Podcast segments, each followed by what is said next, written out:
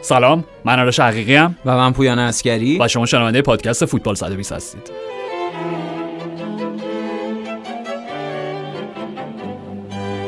از پارک پرنس شروع کنیم. بله پیروزی یک هیچ پاریس سن ژرمن مقابل رئال مادرید و کیلیان امباپه کیلیان امباپه و کیلیان امباپه. پویان. حتما آرش. یعنی کیلیان امباپه که خب هم بیشتر از هر کسی راجع به اون صحبته بیشتر از هر کسی مورد توجه حتما بزرگترین ستاره نسل خودشه و نکته اینه که همچین بازی های بزرگی که احتیاج به تاثیر یک فوق ستاره داره. وقتی همچون رد و تاثیر از خودش به جا می‌ذاره خب اون شمایله هی بزرگتر و بزرگتر. همین کلیان امباپه کلیان امباپه که خودت گفتی میشه دیگه. اصطلاح کینگ کلیان هم خوشم اومد جدیدم خیلی تن نمیدم به این. آره توصیفا و اینا می‌خوره بهش کینگ کلیان. آره آره قشنگه قشنگ. و پویان به نظر من دقیقا همین چیزی که میگی یعنی اون نقطه عطفی که دیگه کلیان امباپه رو با فاصله تبدیل می‌کنه به می‌دونی من دوست ندارم بگم بهترین بازیکن حال حاضر جهان میگم حداقل بگیم در بعد هجومی بله در بعد بله دفاعی حتما. هر. چیزی حتما. به عنوان خطرناکترین و مهارناپذیرترین نیروی هجومی حال حاضر فوتبال جهان لزوما هم نمیگم شماره 9 ها چون راجبی صحبت کردیم. شماره 9 ولاویچ رو داریم بله، بله. هالند رو داریم ولی و آرش ببخشید مورد توجه ترین بازیکن نسل خودش حتما و بازیکنی که اتفاقا بلده این بازی های رسانه‌ای و, و خیلی منطقی خیلی حرفه‌ای خیلی انسانی و درست برخورد کرده توی یک ماه. به خصوص بعد از اینکه قرعه مشخص شد. اگر. خودت راجبش صحبت بله، بله، خب من بله. این قرعه یک تغییراتی در برنامه من ایجاد می‌کنه و الان راجبش قطعا همه صحبت رو نمی‌کنم. دقیقا یعنی تصمیمش برای خروج از باشگاه رو موکول کرد به اتفاقات بعد از بازی. کاملا. و پویان فکر می‌کنم شاهد این ادعا که کلیان امباپه مهمترین چهره حال حاضر فوتبال جهانی اینه که وقتی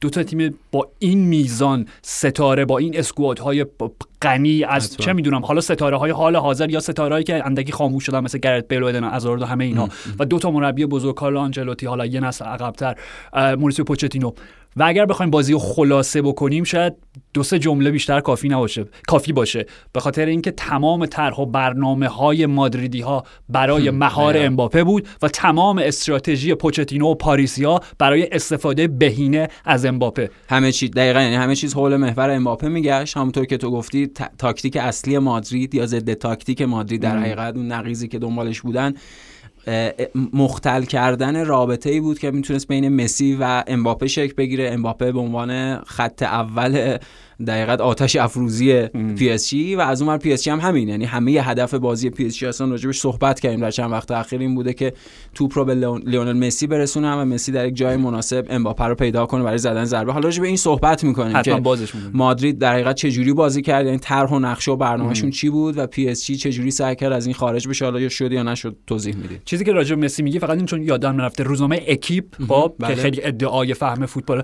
سه دادین از ده به مسی. سه؟ سه چرا چون پنالتیشو خراب کرد؟ همین یعنی فکر می‌کنم یعنی میگم میزان درکشون رو نشون دادن دیگه از بازی فوتبال واقعا به خاطر اینکه اگر صرفا به خاطر میگم خراب کردن ضربه پنالتی که اصولا مسی رو هیچ وقت نباید راجع به ضر- بر مبنای ضربات پنالتیش قضاوت کرد. به خاطر اینکه اگر فقط و فقط تاکید می‌کنم فقط و فقط یک جنبه و یک خصوصیت از بازی لیونل. مسی عادی باشه بد هم نمیگم عادی باشه ضربات پنالتی دقیقاً. طبق آمار دیگه یعنی یه بازیکن 77 درصد 8 درصد فکر 77 می‌کنم. درصد، یعنی دقیقاً. معمولیه بد مثل- هم نیست. نه بد نیست ولی مثل یه بازیکن معمولی پنالتی زن بوده و به قول تو همون تاکید تنها نکته راجع به لیونل مسیه که میشه از خصلت معمولی براش استفاده دقیقا. و اصلا پویان داشتیم راجع به این صحبت می‌کردیم راجع به کریم بنزما و اینکه بر مبنای اون فهم خودش و درک خودش از شرایط تیم و هم بازیهاش گاهی نقش اول رو به عهده می‌گیره گاهی تبدیل میشه به نقش مکمل. برای اینکه اون هدف نهایی اون آنسامبل کستشون به بهترین نتیجه ممکن برسه.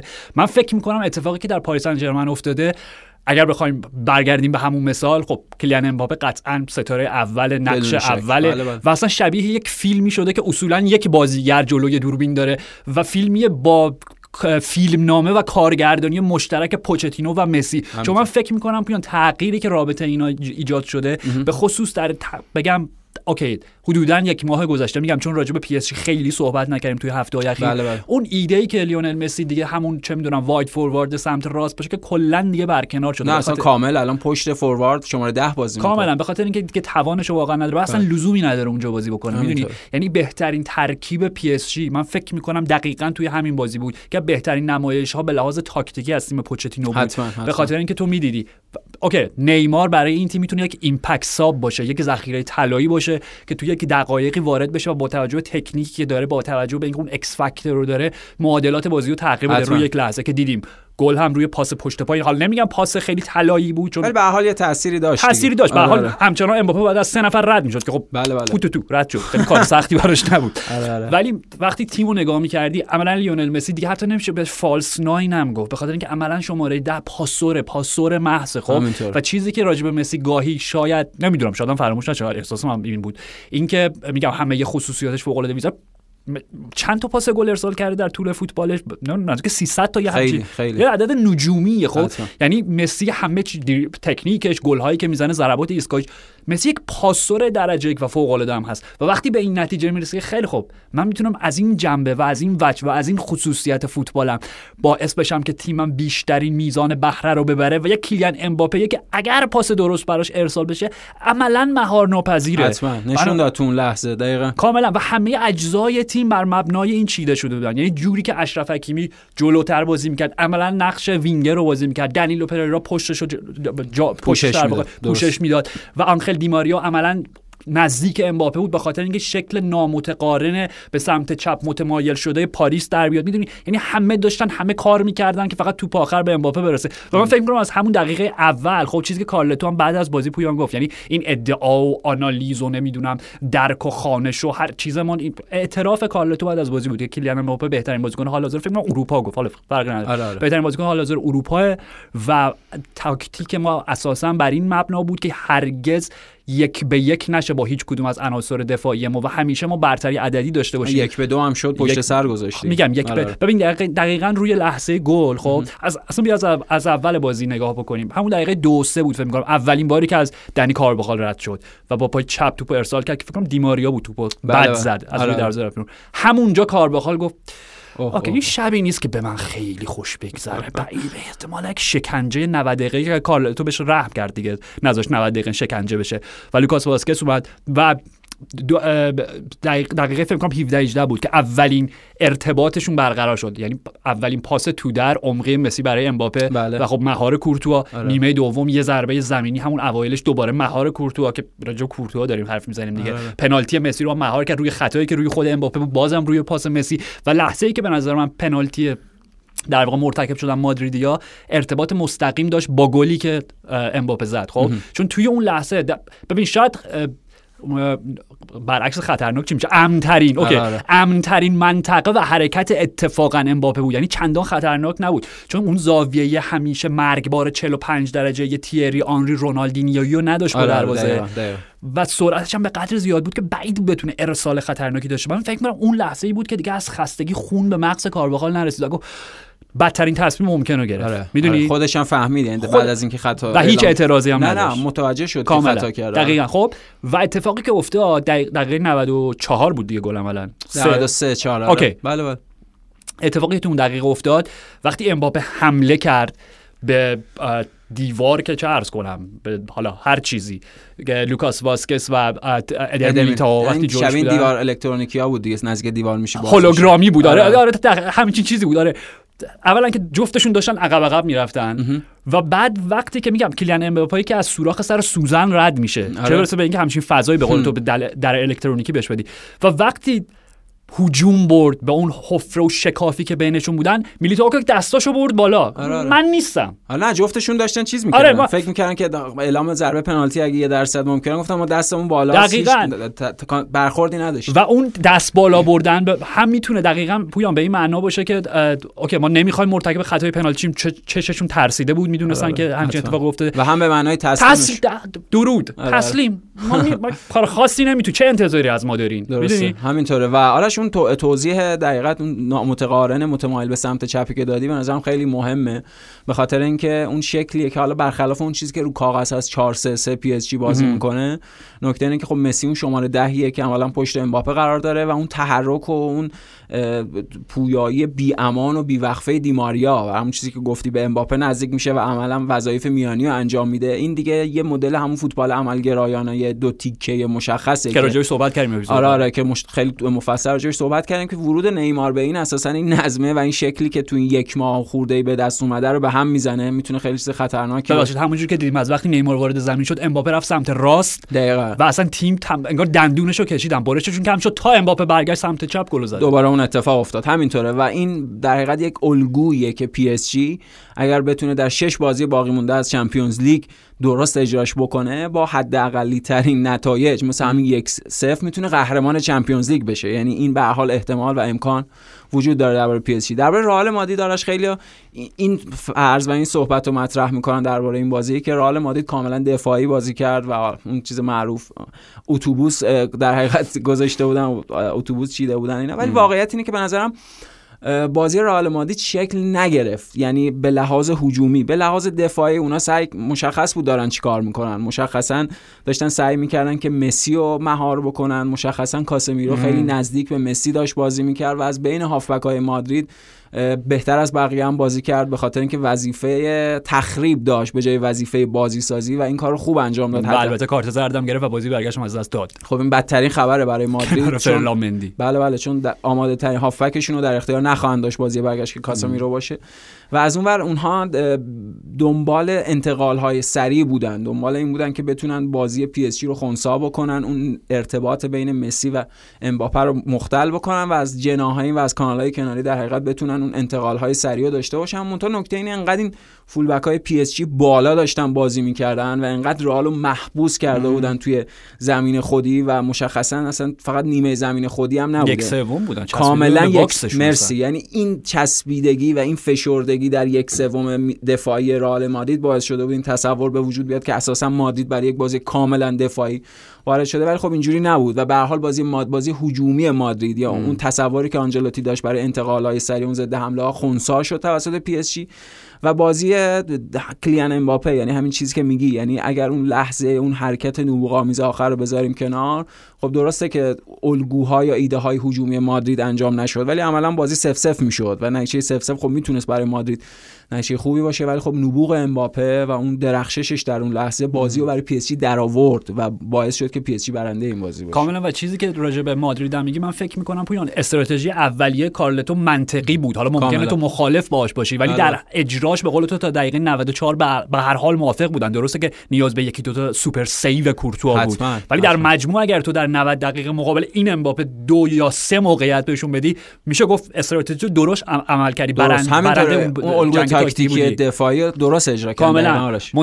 مشکل اینجا بود که همونجوری که توضیح دادی وقتی که تو انقدر خودتو محبوس کردی در یک سوم دفاعی خودت و چسبیدی به box نیاز به دو سه تا پاس 50 60 متری قطری طلایی داری حتما. و بازیکنی که بتونه پاس اولیه رو توپ رو رام بکنه یا خودش یا بازیکن کناریش رو صاحب موقعیت گل بکنه توی یک ضد حمله مستقیم. مشکل مادرید اینجا بود همون جوری که پیش بینی کردیم. کریم بنزما در ترکیب اصلی قرار گرفت. ولی اصلا آماده نبود و مشخص بود. معلوم بود که هنوز نیمه مصدومه و پویان مسئله اینجاست. به خصوص همسترینگ. خب بازیکنی که با به صورت کامل ریکاوری نشد از مصونیت همسترینگ همیشه با یک نگرانی توی زمینه. به خاطر اینکه یک حرکت غلط یک استارت نابجا همونجا تمام. دستشون بره بالا تعویضم کنیم منو ببریم بیرون. می‌دونی؟ یعنی وقتی بازیکن با نگرانی نسبت به بدن خودش مطمئن نیست اعتماد 100 درصد به عضلات و پای خودش نداره نمی‌تونه کار کرده همیشه داشته باشه. و عملا بنابراین مادرید در بعد هجومی هیچ بود. هیچ آرش. صفر بود. یعنی هم این عدم آمادگی کریم بنزما که با یک چندم خودش در حقیقت داشت بازی می‌کرد به حال این افتی که مودریچ و کروس نسبت به گذشته خودشون پیدا کردن اونها حتما هنوز بازیکن‌های فوق‌العاده ولی نکته اینه که توی همچین بازی همین چیزی که خودت گفتی احتیاج به یک خلاقیت در لحظه است که شما از یک جایی که فشرده شده بازی بسته شده بتونی یک انتقال چند ده متری سریع داشته باشی. عملا وینیسیوس هیچ کاره بود تو این بازی. آسنسیو هیچ کاره بود. یعنی اصلا از این بازیکن‌های خط بالاش مادرید استفاده ای نتونست بکنه. عملا محبوس بودن. همه تلاششون رو کردن در طول بازی برای خونسا کردن ایده های هجومی پی اس جی و حالا این بدشانسی یا هر چیزی براشون بود. به هر حال شاید شایستگی پاریس هم بود. به هر حال اونها تیم بهتر بودن. به هر حال موقعیت گل بیشتر داشتن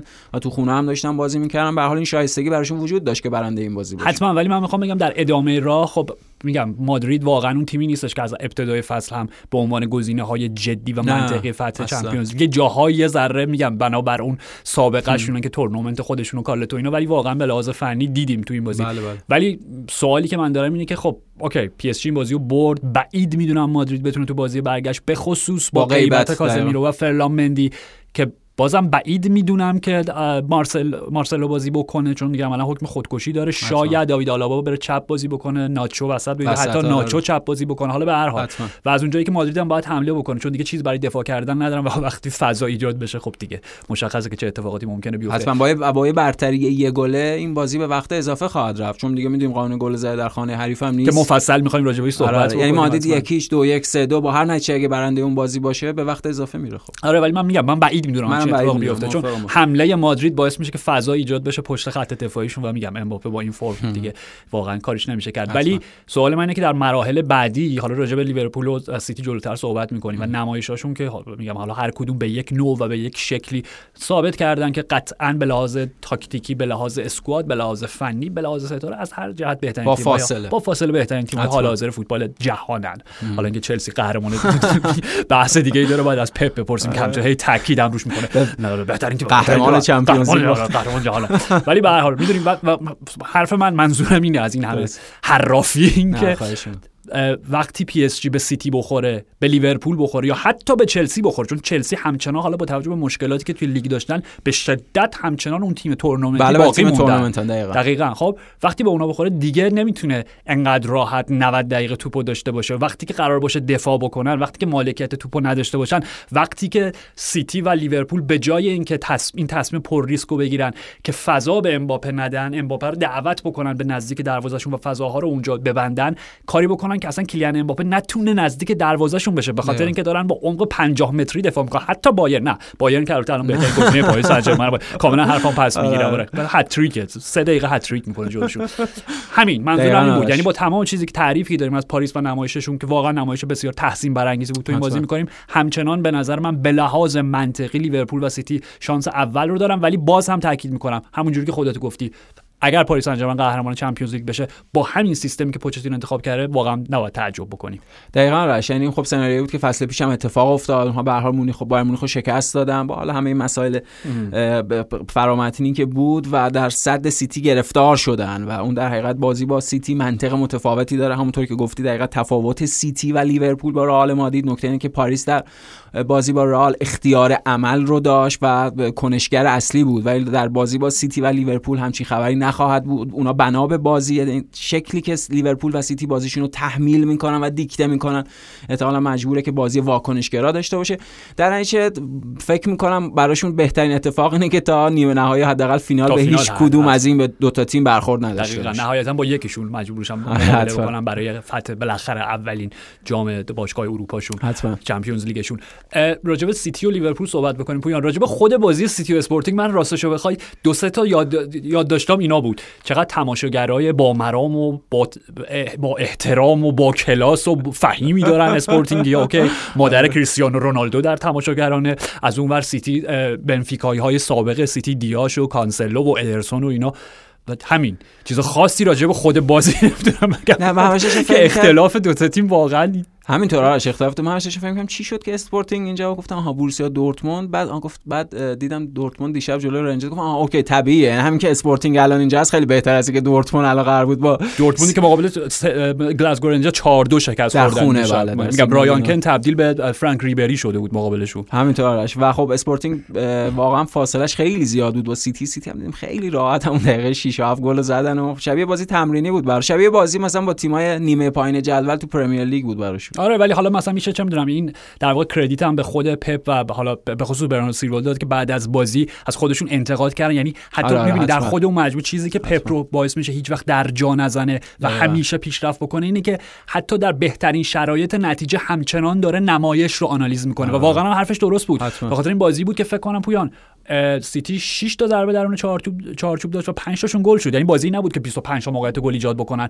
و حالا 5 تا 6 تاش هم گل بشه می‌دونی آره، آره. و نیمه اول اتفاقا خیلی هم داشتن توپ از دست می‌دادن کانسلو توپ از دست می‌داد همه این داستان و پپ بعد از بازی گفت بیشترین احترام رو هم قائل شد برای حریف و گفتش که به هر حال ما بازی شب خیلی خوبمون خیلی بازی ها بود که یک نیمه اول رو با ثبات تساوی بدون گل سپری کردیم ولی نمایش بسیار بهتری داشتیم خب. همینه که پپ گواردیولا پپ گواردیولا آره. حتی یک روز هم به قول دقیقا. این دلیلیه که در جا نزده و این حرص به معنی مثبتش اون چیزیه که پیش بردتش در همه این سال. کاملا. حالا اوکی سیتی که میگم حالا حتی با اینکه قانون گل زده رو هم برداشتن بعید می‌دونم در خود نه دیگه. خیلی تفاوتی به هر حال اسپورتینگ فکر نمی کنم بکنه توی بازی. برگشت. آره، آره. ولی راجع به بازی لیورپول اینتر بیشتر می‌تونیم صحبت بکنیم به نظرم. بازی در- خیلی با کیفیتی بود به لحاظ تاکتیکی حتما و پویان اگر یادت باشه اپیزود قبلی که یک حالت preview و پیش بازی داشت بله. ما راجع به این صحبت کردیم که اینتر با همه پیشرفتی که داشته حتی یک مرحله جلوتر با سیمونه اینزاگی رفته تیمی که از آنتونیو کونته تحویل بله. گرفته بود همون داستانی که خود بپه ماروتا به زیباترین شکل ممکن فکر می‌کنم ترسیمش کردیم که کونته بنای خارجی رو ساخت و سیمونه اینزاگی دکوراسیون داخل. داخلی آره دقیقا. معمار داخلی داره تنظیم می‌کنه همه این داستان ها و ما گفتیم که به هر حال ولی فاصله دو تیم فاصله دو لیگ از هر نظر انقدر زیاده که یک شگفتی بزرگه اگر اینتر نراتزوری شکست بده لیورپول. شکست بده. لیورپول رو. و خب این بازی دو تا شگفتی داشت. شگفتی اول الساندرو باستونی بود که در ترکیب اصلی قرار گرفت فکر نیم ساعت ما فقط preview مون بر مبنای این بودش که اگر باستونی بود چی می‌شد آره که بود کاش باستونی بود دقیقا بود دقیقا به خاطر اینکه اصلا اعلام شده بود که اواخر فوریه برمیگرده بعد از مسئولیتش ولی خب فکر کنم 16 فوریه بازی بود که میشه اواسط ب- بله،. یعنی بله. به هر حال زودتر خیلی زودتر, زودتر برگشت. و اتفاقا باستونی آماده بود یعنی مثل حتما. بنزما نبود یعنی. دقیقا همون چیزی که پیش بینی می‌کردیم همون نمایش رو داشت خب. این شگفتی اول بود شگفتی دوم تا دقیقه 75 اینتر نه تنها پا به پای لیورپول بازی می‌کرد. بلکه حتی می‌خوام بگم دقیقا به خصوص مشخصا در بازه زمانی ابتدای نیمه دوم تا حدودا دقیقه 60 65 به شدت نزدیکی به گل زدن بودن و تیم برتر زمین بودن. همینطوره چه بسا آرش اصلا قبل از اون موقعیت گل گل- دقیقت اولا که گل لیورپول روی ارسال ایستگاهی به ثمر رسید یعنی در جریان بازی نبود. بعدش هم قبل از اون دامفریز می‌تونست گل بزنه. شبیه همون یه موقعیت ضربه سر بیرون زد و در تایید حرفت خب موقعیت هایی که اینتر داشت به نظر جدیتر می‌رسید. واقعیت اینه که اینتر فوق العاده بازی کرد. یعنی همون چیزی که خودت گفتی یک ساعت 65 دقیقه اونا عالی بازی کردن. شبیه چیز بودن صحبت که داشتیم دیروز با هم می‌کردیم. شبیه یک جور شبه و سایه بودن برای لیورپول. یعنی هر بازیکن لیورپول هر جایی که حضور داشت با یه فاصله بازیکن اینتر هم حضور داشت. و خیلی خوب تونستن اون شکلی که در حقیقت انتظار میره از لیورپول بابت اون هجوم از کناره ها یعنی مشخصا سمت راست و سمت چپ.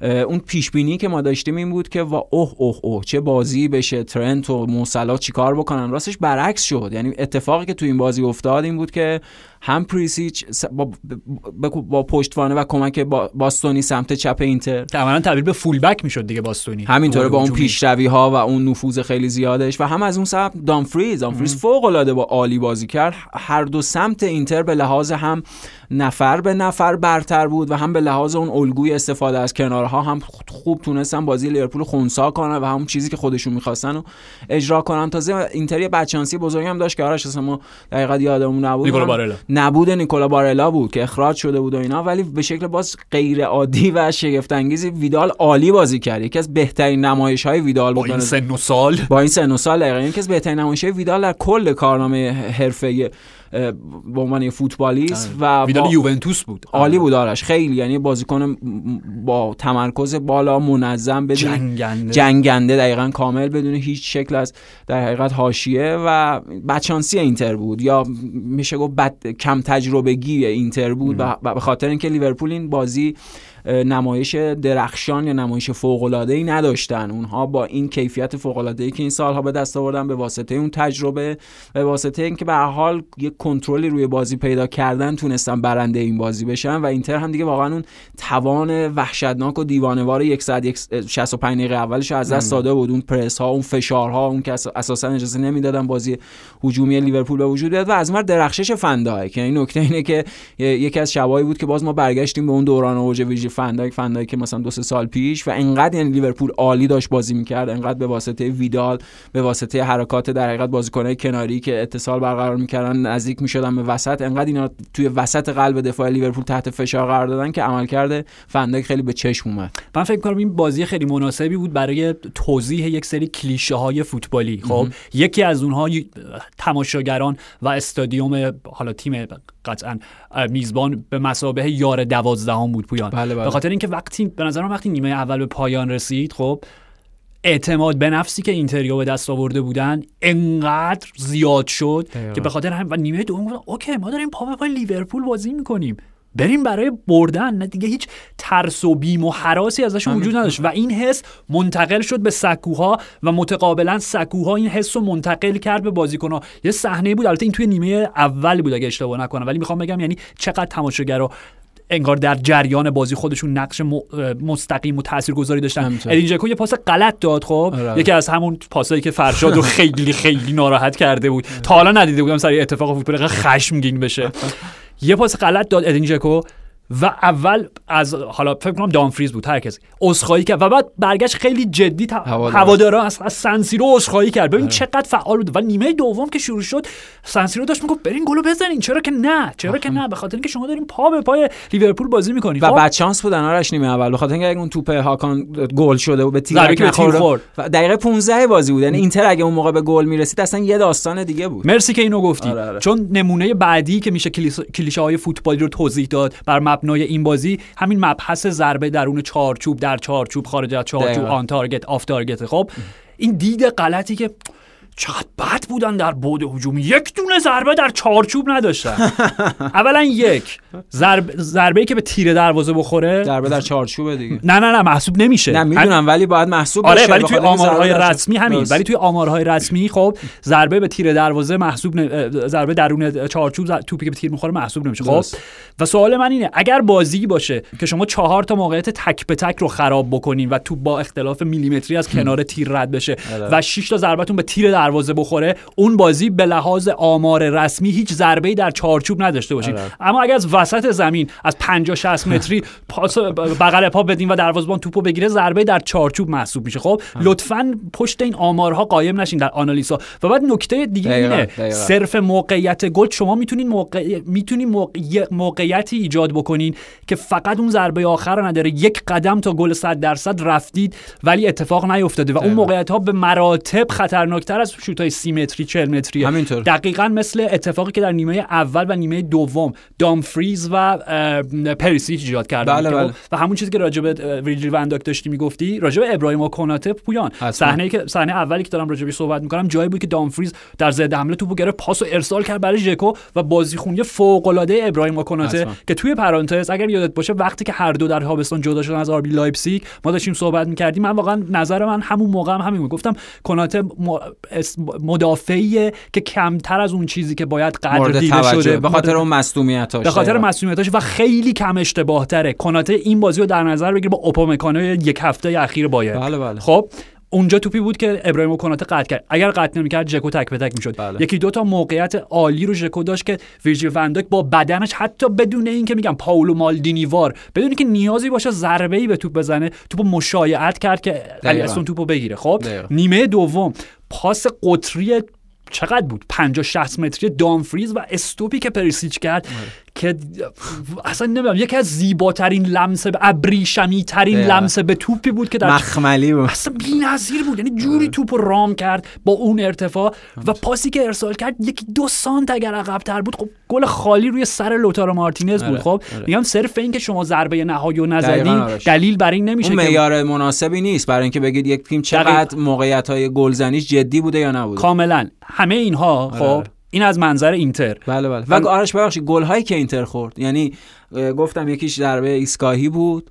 در جریان بازی نبود و گل دوم هم به هر حال روی ارسال بود که اونجا شروع هر دو تا گل اگر یک سمیر هندانویچ آماده داشتیم یعنی اگر اینتر یک سمیر هندانویچ آماده در حقیقت داشت نمی‌خورد. به خاطر اینکه هر دو تا گل به نظرم هندانویچ می‌تونه save بکنه. هم توپ اول تو دستش بود یعنی با یه خورده جایگیری بهتر و هم توپ دوم یعنی مشکل اون سرعت عمل پایین ذهن هندانویچ بود که دلیلش خب سن و سال و اون پیریه که به حال سراغ همه میاد. سراغ همه میاد سراغ هندانویچ آمده و واقعیت اینه که یعنی همه اینها رو وقتی کنار هم می‌ذارید واقعا نمایش اینتر تحسین برانگیز بود و واقعیت این بازی بر مبنای عدالت و انصاف نتیجه تساوی بود نه برتری لیورپول. حالا من می‌خوام اینو بگم. راجب هندانویچی که گفتی گل اول کاملا قبول دارم به خاطر اینکه یک قدم یک نیم قدم اشتباه به سمت چپش گذاشت و همون باعث شد که دایوش شیرجش نرسه. میلیمتری هم بود دیگه فاصلش آره گل دوم به ذره فکر می‌کنم داری سختگیری می‌کنی. هندانویچ چون یه انحرافی توپه داشت و نزدیک حالا به هر حال آره آره. متوجهم چی میگی. قبول داریم که هندانویچ خب دیگه از فصل بعدم که گل یک اینتر نخواد اونانا آندرو اونانا. دیگه. خب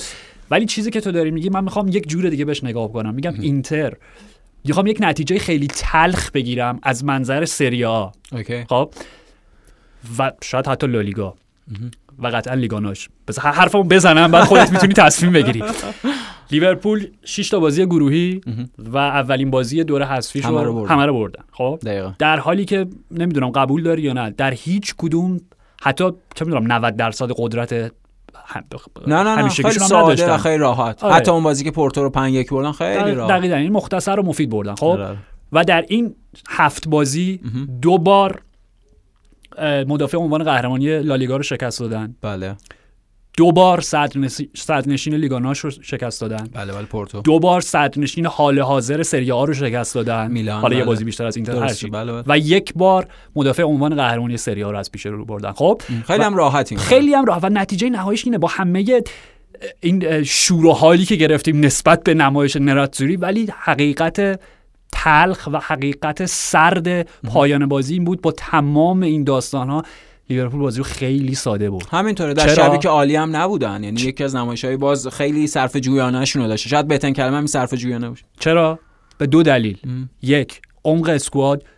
دو دقیقا. حالا حتما مره حتما یورگن کلوب منظورم این نیست چون تعویضاش بود. ولی منظورم این عمق اسکواد و دو کیفیت انفرادی بازیکن. همین چیزی که راجع به گلایی که خوردن که گل اول که خب مستقیم روی کرنر بود گل دومم در ادامه یک ایستگاهی بود که برگشت و ترنت با پای چپ دوباره توپ ارسال کرد و اون فعل و انفعالات توی box بله صلاح کارو تموم کرد. خب؟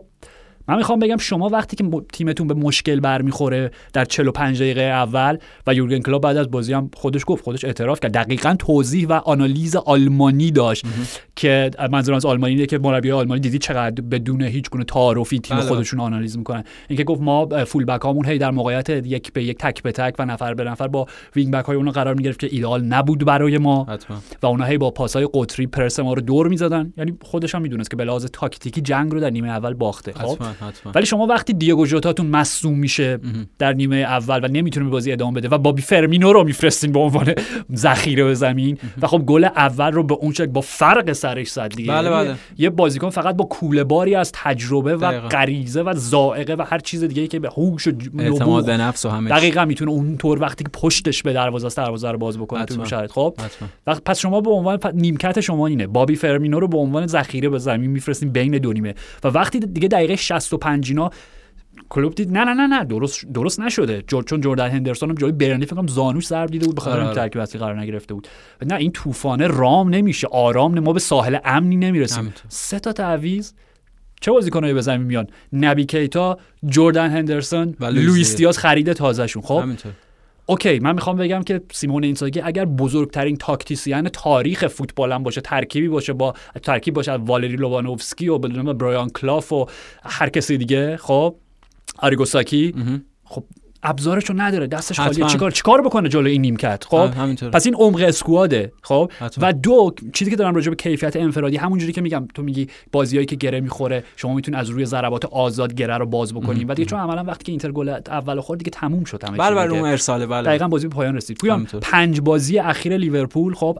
تمام گل های اولشون روی همین ضربات بوده خب؟ ضربات ایستگاهی کورنر یا هر چیزی که میگم اون قفل ابتدایی رو باز کرده چیزی که گره قفل رو باز دقیقاً گره گشاشون همون ضربات بوده. دقیقا. و وقتی شما دو تا بازیکن ما راجع به ترنت و اندی رابرتسون بیشتر در جریان بازی صحبت می‌کنیم به عنوان فول بک بهترین نمونه های فول بک های هجومی خب؟ بله بله. که الان فکر می‌کنم اگه اشتباه نکنم آمار پاس گلشون روی هم توی این فصل در رقابت های مختلف فکر 25 26 فکر می‌کنم.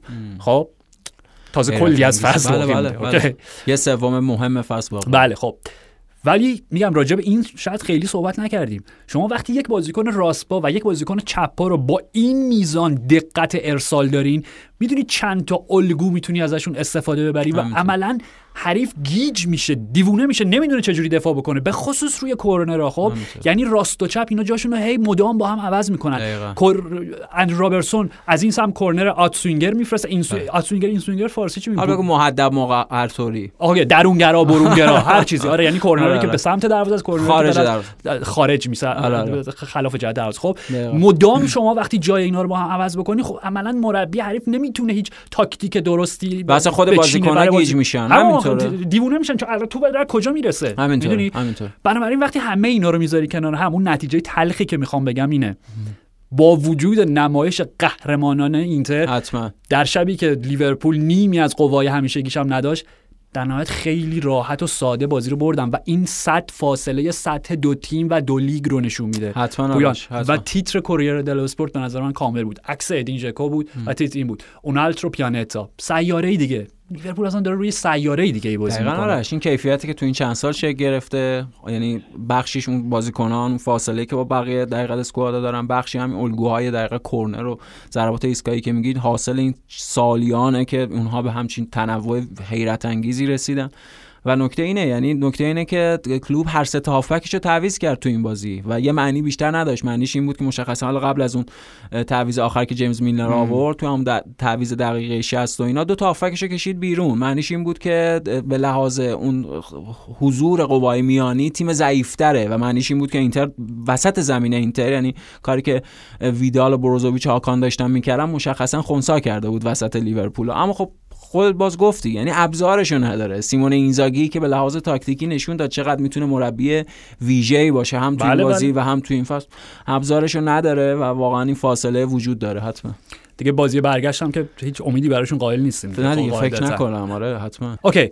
بله. اه، مبحث برداشتن قانون گل زد در خانه حریف صحبت بکنیم. چون فکر کنم دو تا بحث خیلی مهم داشتیم این, حتما. این هفته در فضای فوتبالی اروپا. بله، یکی بله. همین داستان بود. یکم سریع بهش اشاره بکنیم. بعدا فکر کنم در انتهای فصل می‌تونیم بحث رو باز بکنیم.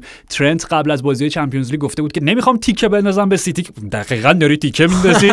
اینکه کیفیت مهمتره تا کمیت جام هایی که به دست میارین. ما هم بله. Champions League بردیم هم لیگ بردیم اونا فقط لیگ بردن و یه سری حالا League Cup و همه این داستان ساده شدهش مقایسه پروژه سیتی با مقایسه پروژه لیورپول کلوپ کدوم موفقیت. آمیزتر بودن خودش می‌تونه اصلا یه سوال با. پیامکی یه اپیزود. هست. کاملا یه اپیزود میگم بذاریم فصل به پایان برسه ببینیم حتما و اونجا این پ- پیامکی گفتی خب سوال دیشب برنامه فوتبال آه، 120 هم. همین بود بحث که اصلی. بله بله بحث, بحث اصلی بوده همونطور که خود گفتی بحث اصلی این هفته فوتبال اروپا بود اینکه آیا این قانون برداشته شدنش به نفع فوتبال به نفع هیجان و جذابیت چون ایده اصلی قانونگذارها برای در حقیقت برداشتن این قانون این بوده که بازی ها دوباره یک روند در حقیقت جذابی بتونه پیدا بکنه تیم ها هجومی تر بازی بکنن.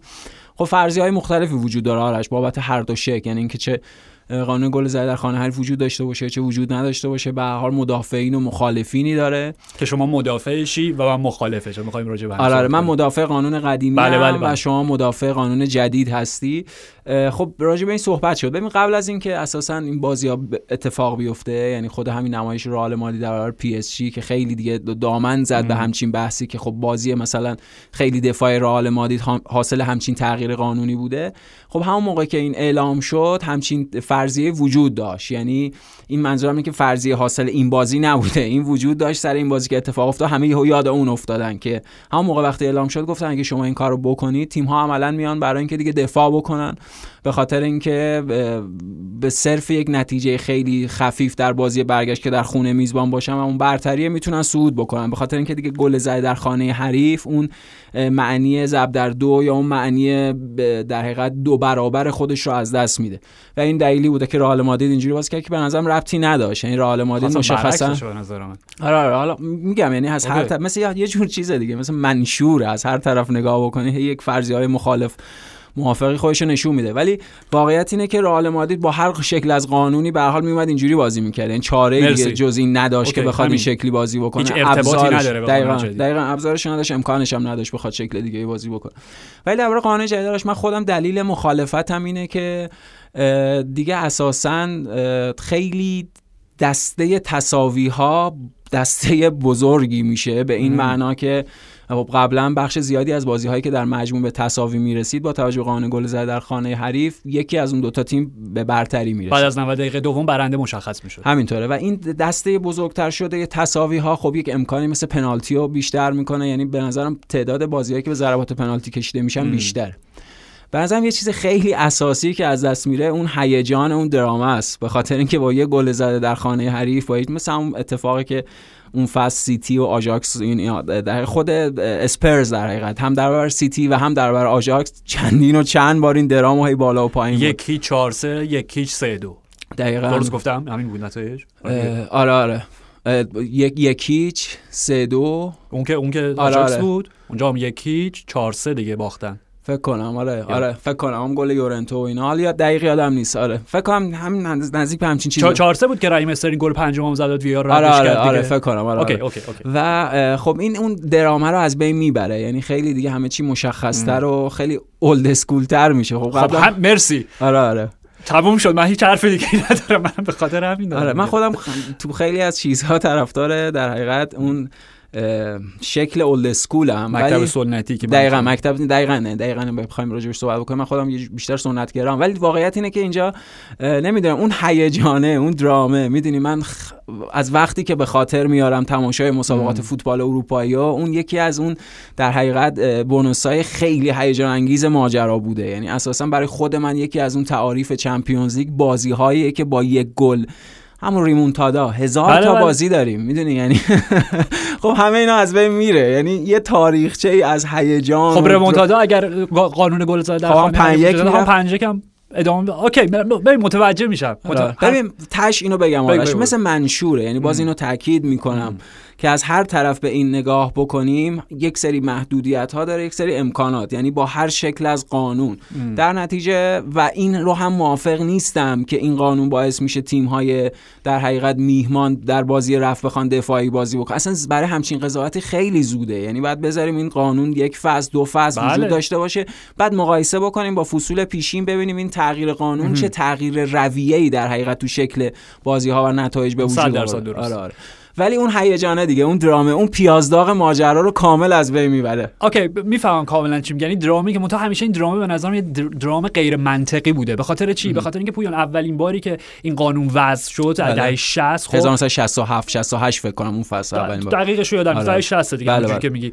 ببخشید آرش که یه دلیلی هم داشته به خاطر اینکه فوتبال اروپا در دهه 60 خیلی دفاعی شده بوده به خاطر اون دقیقاً سیطره سبک فوتبال ایتالیایی و اون موفقیت که باشگاه اوج نرو روکو و نمی‌دونم هلنیو هررا و همین دقیقاً یعنی دوره موفقیت باشگاه ایتالیا توی مسابقات باشگاه اروپا در دهه 60 این یه واکنشی به اون بود اون واکنشی به این بوده دقیقاً به اینکه در واقع تشویق بکنن تیم های میزبان رو که س... میهمان رو که صرفا به قول تو برای صفر صفر گرفتن و تساوی بدون گل گرفتن به بازی نرن خب؟ بله بله. و یک دلیل دیگه هم این بوده که یک امتیازی قائل بشن برای تیم میهمان چون اون موقع به سفر کردن خیلی سختتر بوده. زمین ها خیلی تفاوت داشته. یوتیوبی وجود نداشته که تو همه بازی می‌دونی. یعنی بالاخره یک عامل ناشناخته همیشه برای میهمان وجود داشته. منم یه امتیازی براشون قائل می‌شدن که حالا همه این داستانا. ولی من می‌خوام بگم خب این دومیه که دیگه عملا الان وجود نداره دیگه. سفر و معنی خودش رو از دست داده. مهمان و میزبان و معنی خودش رو از دست داده. سفر آرش اون معنی گذشتهش ببخشید. من وسط حرفت میام چون این بحث اینجوریه.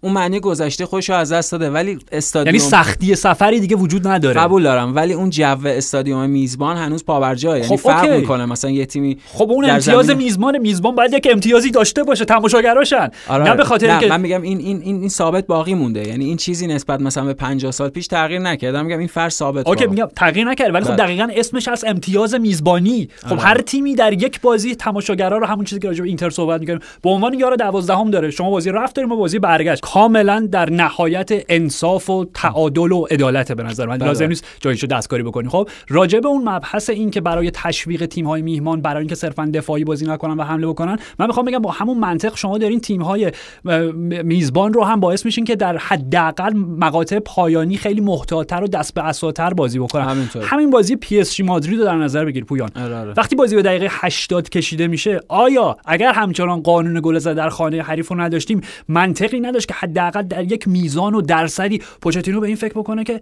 اوکی نتیجه صفر صفر در زمین خودمون چه بدی نیست. شما بازی برگشت با یک تساوی گلدار هم دقیقاً. می‌کنیم چرا ریسک بکنیم برای گل زدن. در حالی که ممکنه گل بخوریم و کارمون خیلی سخت بشه توی بازی برگشت؟ همینه, همینه یعنی من میگم مثل اون منشوره است. یعنی از هر طرف نگاه بکنیم یه سری امکانات هست یه سری محدودیت هست. هی دارم رو این تاکید می‌کنم. به خاطر اینکه برای هر طرف هر شکل از قانون میشه گفت این باعث میشه بازی ها پرگل بشن یا نه. باعث میشه که تیم میزبان اصلا بخواد کمتر ریسک بکنه و در بازی و در. نهایت من می‌خوام جنبندی حرفمون راجع به راجع به این مبحث و این بحثی که داریم می‌کنیم و یک جمله بگم و بعد دیگه بریم راجع به بایرن و بارسا هم صحبت بکنیم. اینکه به نظر من از همون ابتدا این قانون گل در خانه حریف یه حالت یه منطق جورج اورولی داشت. انگار همه گل ها با هم برابرن برخی گل ها برابرترن. چرا؟ به خاطر اینکه توی زمین دیگه به ثمر رسوندن. و دیگه بارزترین نمونه‌ش پویان همون نیمه نهایی که فکر می‌کنم اپیزود قبل دو تا اپیزود قبل راجعش صحبت کردیم. اینتر و میلان نیمه نهایی Champions League. دو تا تیم دو بار در یک استادیوم بازی می‌کنن یک بازی با تساوی 0 0 به پایان می‌رسه یک بازی با تساوی 1 1 و یکی از اونها نمی‌دونم چرا میره فینال.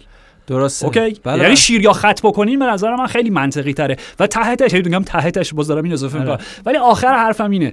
میگم وقتی دو تا تیم در دو تا 90 دقیقه نتونستن همدیگه رو شکست بدن مهم نیست تو کدوم زمین به چه تساوی رسیدن خب؟ و در یک نیم ساعت اضافه باز هم نتونستن زورشون به هم نرسیده. اوکی منطقش اینه که خیلی خب شما زورتون میگم به هم نرسید. بیایم منطق کلی فوتبال رو برداریم و اون بود اتفاقات و قضا و قدری و اینکه بالاخره تمرکز کدومتون بالاتر بذاریم اون سرنوشت نهایی تصمیم می‌گیره. چون شما به لحاظ فنی هم بودیم و میگم زور هیچ کدومتون بودین که نچربید. درسته. بله یعنی به لحاظ من این همه در حقیقت هیجان اومد انرژی تو رو که دیدم مثلا فکر کنم منم موافقم. یعنی قانون مجاب شدید نه حالا اینو که شوخی کردم. ولی حتما. یعنی سب کنیم ببینیم چه تأثیری می‌ذاره چه تغییری توی شکل بازی ها به وجود میاد. آیا بازی ها دفاعی میشه هجومی میشه؟ ولی میگم یعنی بخش زیادی از خاطرات فوتبالیمون اصلا حالا از فوتبال اروپا مگه بیایم یکی از مهمترین خاطرات اجتماعی زندگیمون بازی ایران و استرالیا است. اگه مثلا فکر کن اونجا هم یعنی در شکل کلی همچی قانونی وجود داشت اون بازی قرار بود. وقت اضافه تصورش هم مثلا چیز میشه okay. این آدم مشوش یه چیزی گفتی که نمی‌تونم هیچ گونه مخالفتی با داشته باشم بنابراین آره. بهترین مثال نقضش رو آوردی چیزی که من دارم میگم. حتما. ولی خب آرش همینه بعد ببینیم چه تأثیری روی مسابقات می‌ذاره. به هر حال شکل های مختلف دو سوی مختلف داره ولی وارد بحث راجع بازی بایرن بخوایم و می‌تونیم مثلا پل بزنیم بهش. حتما. چرا؟ اگر قانون ب... okay. پی اس جی بایرن نه نه نه نه همین بازی رو می‌خوام میگم. میگم اگر قانون گل زدن در خانه حریف همچنان برپا بود بایرن با این نمایش آره آره. تا یک درجه زیادی okay نمی‌خوام خیلی صفت بدی به کار ببرم ولی با این نمایش بسیار بسیار ضعیفی که داشتن. حالا درسته چند تا موقعیت گل ایجاد کردن. نیمه اول. در بازی برگشت در آلیانس آرنا با یک تساوی 0 0 صعود می‌کرد. چرا؟ نمی‌دونم که خوشبختانه دیگه این اتفاق نمیفته همینطور یعنی الان اون تساوی 0 0 معنیش اینه که بازی بعد وقت اضافه کشیده بشه و خب اون تغییره. ولی بایرن اصلا خوب نبود آرش در ادامه همین بحث. خیلی راجع به بایرن صحبت کردیم در چند اپیزود اخیر. نکته اج... تازه خاصی بهش نمیشه اضافه کرد. فقط اینکه دوباره برگشت به همون ترکیب سه نفره دفاعی همون اتفاقی که بین دو نیمه بازی با بخوم هم افتاده بود. بودیم. بله. بله. و خیلی عجیبه. یعنی باز گلی هم که خوردن باز به خاطر اینکه دفاعشون بالا بود به خاطر اینکه دو ضد حمله نتونستن عناصر دفاعی جایگیری مناسبشون پیدا کنن. اصلا پاوار کجا بود؟ من البته که پاوار یه توپ رو نجات داد دقیقه نیمه 80 دوم بله که بازی تموم شد. دو هیچ می‌شد. همینطور. یعنی همون توپ آدامو بود که خب به خاطر به جای اوکافور به بازی اومد و این در حقیقت یه بدشانسی بود برای آربی به خاطر اینکه به هر حال اونا از توسط آدما به گل رسیدن ولی از دست دادن اوکافور با همه اون در حقیقت کیفیت فنی که برای تیم داره می‌دونیم چقدر به هر حال کم کرد از سالزبورگ. ولی خب باز, باز یه بازی شلخته دیگه از بایرن توی خط عقب باز یه بازی که اونها نتونستن حداقل های کار تیمی خودشون رو انجام بدن. مشخصا دفاعشون مشکل داره. آرشون چندین و چند از دقیقه دو سه اشتباه فردی شروع شد دیگه. نیکولاس اولین توپو لو داد کریم آدمی توپو گرفت و بله. دقیقا. و از اونورم خب سالزبورگ خیلی خوب بود. یعنی سالزبورگی که در چند فصل اخیر به حال اونا خیلی چیزن دیگه. یعنی خیلی تحت تاثیر فوتبال آلمانن. خیلی تحت تاثیر اون مدل مکتب دقیقا راگنیکن پروژه راگنیکن دیگه. دقیقا پروژه راگنیکه و همون مدله و در حقیقت مربی جدیدشون ماتیاس یایسله. ماتیاس یایسله که خیلی اسم خوش آهنگی هم داره. خب خیلی مربی جوونی هم هست. دیدیم مثلا یک نکات خیلی جالب این بازی کوچیک‌تر از ناگرزمانی نه؟ همین یعنی مربی در چمپیونز لیگ پیدا شد که از یه سال کوچیک‌تر فکر همین تو سنش کمتره. خب خود یا اسلام آرش سالها در همین پروژه در تیم‌های مختلف بوده. یعنی مربی تیم جوانان سالزبورگ بوده مربی تیم جوانان لایپزیگ بوده و خب سلسله مراتب و در حقیقت این ترقی رو طی کرده رسیده به این جایگاه. بعد از جسی مارشی که خیلی دوستش داریم دوباره این بهانه شد اسمشو بیاریم جایگزینه اون شد در سالزبورگ و سالزبورگ تیم فوق العاده ای بوده. اونا هم توسط آدامو هم توسط آرونسون یکی دو بار بازی موقعیت رو داشتن. کامارا فوق العاده بازی کرد. هافبک میانیشون اصلا بهترین بازیکن زمین هم شد. و تیم فوق العاده ای بودن و من تعجب نمی‌کنم آرش با این فرم بایرن. اگر سالزبورگ اونها رو حذف بکنه از چمپیونز لیگ در بازی برگشت. خیلی جالب میشه خیلی شگفتی دوست داشتنی میشه که یه تیم به خاطر اینکه واقعا داره نمایش عالی داره. و پویان تیم رو در نظر بگیر. فکر می‌کنم میانگین سنیشون با این کاپیتانشون دفاع چپشون اسمش واقعا یادم رفت. فکر کنم 35 6 سالشه خب؟ اولمر. اولمر اولمر. آره آره اولمر اولمر.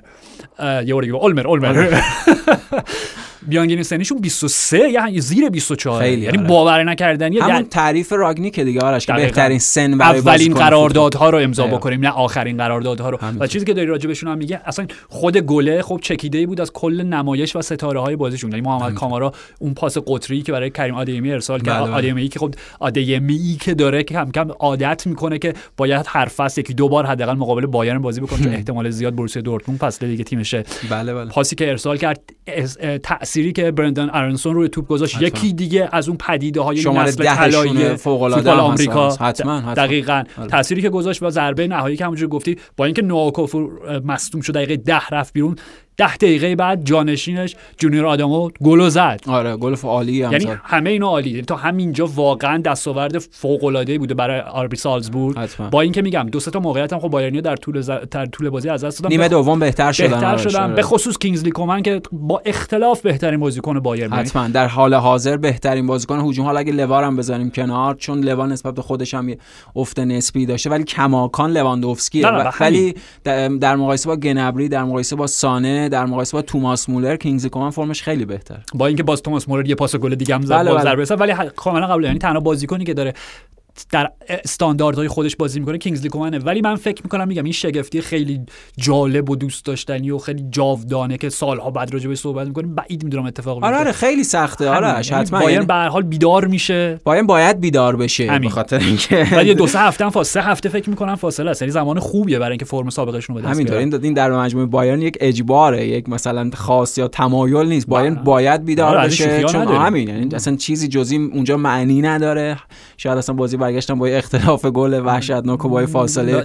من پیش بینی امیدوارم غلط باشه من یه 5 1 6 1 می‌بینم. ممکنه ولی آرش اصلا بایرن اون تعادل بازیشو از دست داده. یعنی به خاطر اون شکل ترکیب سه دفاعه استفاده ای که از گنبری و حال یا کومن یا لروی سانه داره به عنوان وینگ بک می‌کنه من درک نمی‌کنم. یعنی اصلا چیزیه که اتفاق نمیفته هیچ کدوم ذاتا wing back نبودن هیچ نه ذاتا wing back هم و نه اساسا می‌تونم بر اساس اون جایگیریه یعنی جایگیریشون هم اشتباه میشه. اصلا بالا میرن. اصلا یه جور عجیبیه. یعنی بایرن هم دفاعش بالا بازی می‌کنه و هم عملا داره با سه چهار تا بازیکن دفاع می‌کنه و 6 تا بازیکن بالا. یعنی هم دفاع آسیب پذیر به لحاظ ساختار دفاعی هم به لحاظ مهره هم به لحاظ مهره ها هم به لحاظ تعداد بازیکن های هجومی که بخوان اضافه بشن که اضافه نمیشن. یعنی عملا با سه چهار تا بازیکن بسیار شکننده و آسیب پذیر تو هر بازی بایرن داره ضربه می‌خوره و حالا به قول تو, احتمالا بازی برگشت از پس سالزبورگ برمیان و میرن هتریک لواندوفسکی من می‌بینم نمی‌دونم ولی آرش این بایرن فاصله داره با لیورپول و سیتی. دقیقا این بایرن. آره آره یعنی لیورپول و سیتی که میگیم اینقدر فاصله دارن انقدر راحت دارن بازیشون می‌برن ولی این بایرن خیلی فاصله داره. یعنی این بایرن رو پی اس جی هم به راحتی می‌تونه شکست بده. پی یعنی پی اس جی می‌تونه.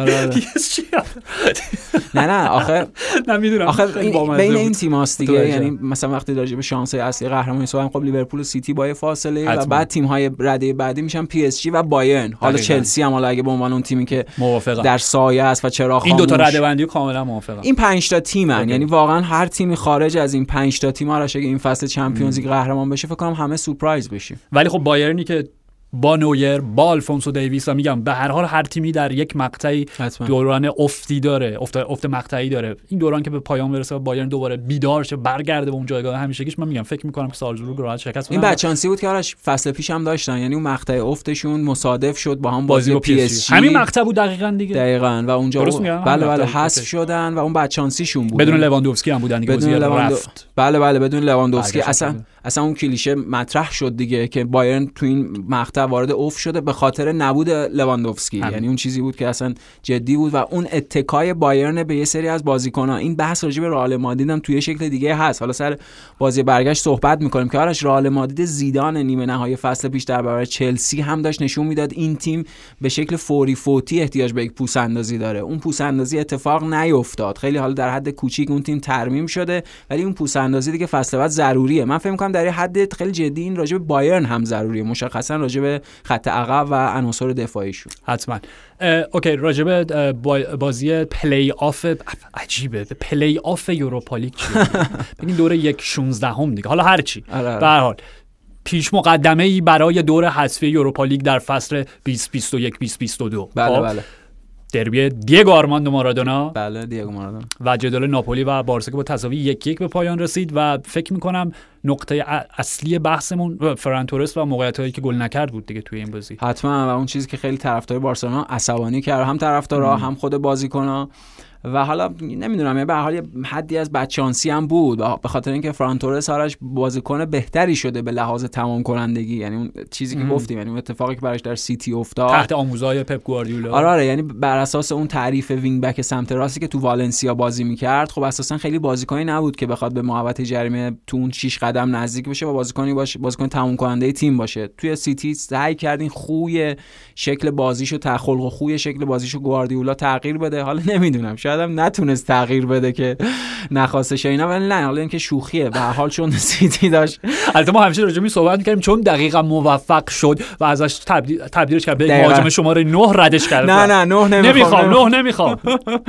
همینطوره. ولی خب واقعیت راجع فرانتورس اینه که وقتی بازیکن‌های مثلا مثل ریاض ماهرز یا فیل فودن یا برنارد سیلوا گریلیش اینا وقتی در دسترس بودن از فرانتورس شاید استفاده نمی‌کرد پپ گواردیولا. یه معنی داشت. به حال تفاوت کیفی بازیکن با اونها هم داشت نشون می‌داد. پس این خیلی هم نمی‌تونه شوخی باشه که در به هر حال هر جوری که خودتون می‌دونین آره ولی به هر حال تو این بازی آرش این مشکل برای بارسا وجود داشت. ولی از اون خب بازی نمایش خوبه دیگه از آدم تراوره. به حال یک تاثیر مستقیم روی گلی که بارسا بهش رسید و هم که جوان جسوس بود بله بله یعنی خطای پنالتی که خب خیلی چیز بود خیلی بی احتیاطی جسوس بود دستش از این پنالتی ها بود که نمی‌دونم یه خیلی هم ریز ولی ولی خورد دیگه. آره بدشانسی آره بدشانسی بازیکن اون timing و زمان بندی و اینا.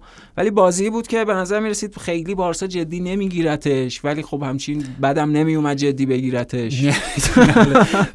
یه حس بینابینی بود. یعنی شاید برای هر دو تا تیم چون صحبت های خود در حقیقت اسپالتی هم قبل بازی بود که ما فقط میریم بازی کنیم لذت ببریم و روح دیگو داره از بهشت ما رو تماشا می‌کنه. اینا مشخصا بازی بود که بیشتر در یاد دیگو فقید انگار داشتن بازی می‌کردن تا پلی آف لیگ اروپا. اسپالتی کلا از این عادت ها داره. گاهی برای بازی ها رو خیلی علی‌السویه در نظر بگیره. بازی برگشت روم تو اون مقطعی بودش که هر سال یونایتد و روم 35 بار با هم بازی بله، می‌کردن بله. و در نهایت یونایتد برنده می‌شد. آره. یک یه بار بازی رفت و یونایتد اگه اشتباه نکنم دو هیچ برد و سر بازی برگشت که دنیل ده‌روسی همون ابتدای پنالتی خراب کرد که خب قشنگ روم می‌تونه تو اولدترافورد برگرده بازی. اسپالتی قبلش به بازیکنش گفت اگه فکر می‌کنین فایده ای نداره هر کی حوصله نداره سفر نکنه. چه کاریه؟ بمونین استراحت بکنین. خب همین احتمالاً هیچ قهرمانی در سری آ نمی‌دونم. حالا به هر حال ولی منظورم اینه که okay از منظر ناپولی خب می‌تونیم اینو در نظر بگیریم که فقط من می‌خوام راجع به صحنه گل صحبت بکنم. راجع تورس هم یکی دو جمله می‌خوام بگم. فقط اینکه صحنه گلی که بارسا دریافت کرد زیلینسکی یه چیزی معروف شده بود مد شده بود چند وقت پیش چالش چیچی مانکن آره آره که آدمو ثابت وای میستن آره خوشحالی گل جیمی واردی هم بود دیگه یعنی اونو واردی اصلا چیزش من فکر کنم که ادای احترام مدافعین بارسلونا بود به اون چالشه. بخاطر بله. اینکه 6 نفر وایساده داشتن توپو نگاه ضربه اول دفش خب ضربه دوم توپ رفت توی دروازه. یعنی هیچ واکنشی نداشتن. عجیب بود واقعا اون صحنه برای من. شاید این چیزی که میگی که نمی‌دونم بارسا خیلی جدی آره خیلی براشون مهمم نمی‌دونم. من نمی‌دونم واقعا. هیچ نظری ندارم آره. راجع به این قضیه. ولی می‌خوام بگم راجع به فرانتورست راجع به کلیت مبحث گل زدن و گل نزدن در یک دو سه یا چهار بازی حتی پیاپی خب نه صرفا راجع به بازیکن. مادامی که شما موقعیت گل خلق می‌کنین به نظر من این نگرانی نباید وجود داشته باشه. یعنی به خاطر اینکه یعنی به لحاظ نظام تیمی مشکل خاصی نیست. هفته آینده اگر وقت بکنیم راجع به یونایتد صحبت بکنیم این بحث برمیگرده اصلا به تیم راگنیک به یونایتد راگنیک خب. اگر شما موقعیت گل ایجاد نکنین کلا آره. آره اون وقت که بعد نگران بشین چون میگه مشکل سیستماتیکی وجود داره. خب؟ شکل بازیتون مشکل شکل بازیتون مشکل داره. ولی وقتی شما تو این بازی این همه موقعیت گل دارین و فرانتورس حداقل می‌تونه سه گل در جریان بازی بزنه. و میگم عجیبه بازیکنی که ضربه پنالتیشو به کولترین شکل ممکن در نهایت چقدر خوره باحال زد. همین در نهایت تمرکز در آره. نهایت راحتی تو وارد دروازه کرد. با یه نگاه مرتو فریب داد. تموم شد. یعنی آره. مشکل مشکل روحی نداره. مشکل انگیزه ای نداره مشکل تمرکز و ذهنی اعتماد به نفس کمبود اعتماد به نفس نداره وگرنه بازیکنی نمی‌تونه اونجوری پنالتی بزنه. خب؟ و حالش خوبه وقتی برای بارسا بازی می‌کنه. همین. و اصلا خودش همش میگه میگه انتقال رویایی برای من. پویان کم پیش میاد بازی کنی سیتی رو رها بکنه و به تیم دیگه بره چون واقعا چه تیمی بهتر از سیتی؟ از هر نظر برای بعد اونم این بارسا یعنی بارسایی که این نه بارسا در اوج. دقیقاً دچار مشکلات بوده. این همه در حقیقت گیرهای اساسی پیدا کرده در این همین. در نهایت می‌خوام بگم فرانتورس خرید بسیار خوبی برای بارسا مثلا تعجب می‌کنم. این همه به فرانتورس حمله میشه ولی مثلا هیچ کی راجع اوبامیان کی چی نمیگه. در حالی که اوبامیان مشخصا اون خریدیه که حالا کار مثبتی کرده برای بارسا اصلا آرش به نظر من اوبامیان خریدیه که هیچ خاصیت و کارکرد مثبتی برای بارسا نخواهد داشت. این پیش بینی من اوکی. من مخالفتی باهات نمی‌کنم. آره. ولی آره در نهایت چم نفرم بعد اتفاقی که افتاد بعد از بازی گریه که بابا گریان بی خیال پسر بلند شو. یه بازی سه تا موقعیت گل توی پلی آف نمی‌دونم Europa League از دست دادی. مگه فینال Champions League گریه کرد باشه مثلا گل اونام که دیگه مهم نیست چون قانون گل زهر خانه حریف وجود نداره. چه بازی برگشت یه بازی از نو دیگه. کاملا. اشکال نه. فران تورس اینم پیش بینی من فران تورس به یکی از مهره‌های کلیدی و اصلی بارسای در پروژه احیای ژاوی بعد باید موافقم 100 درصد آرش 100 درصد. مرسی پویان. مرسی مرسی فرشاد و مرسی از شما که شنونده پادکست فوتبال 120 بودید. تا سه شنبه فعلا.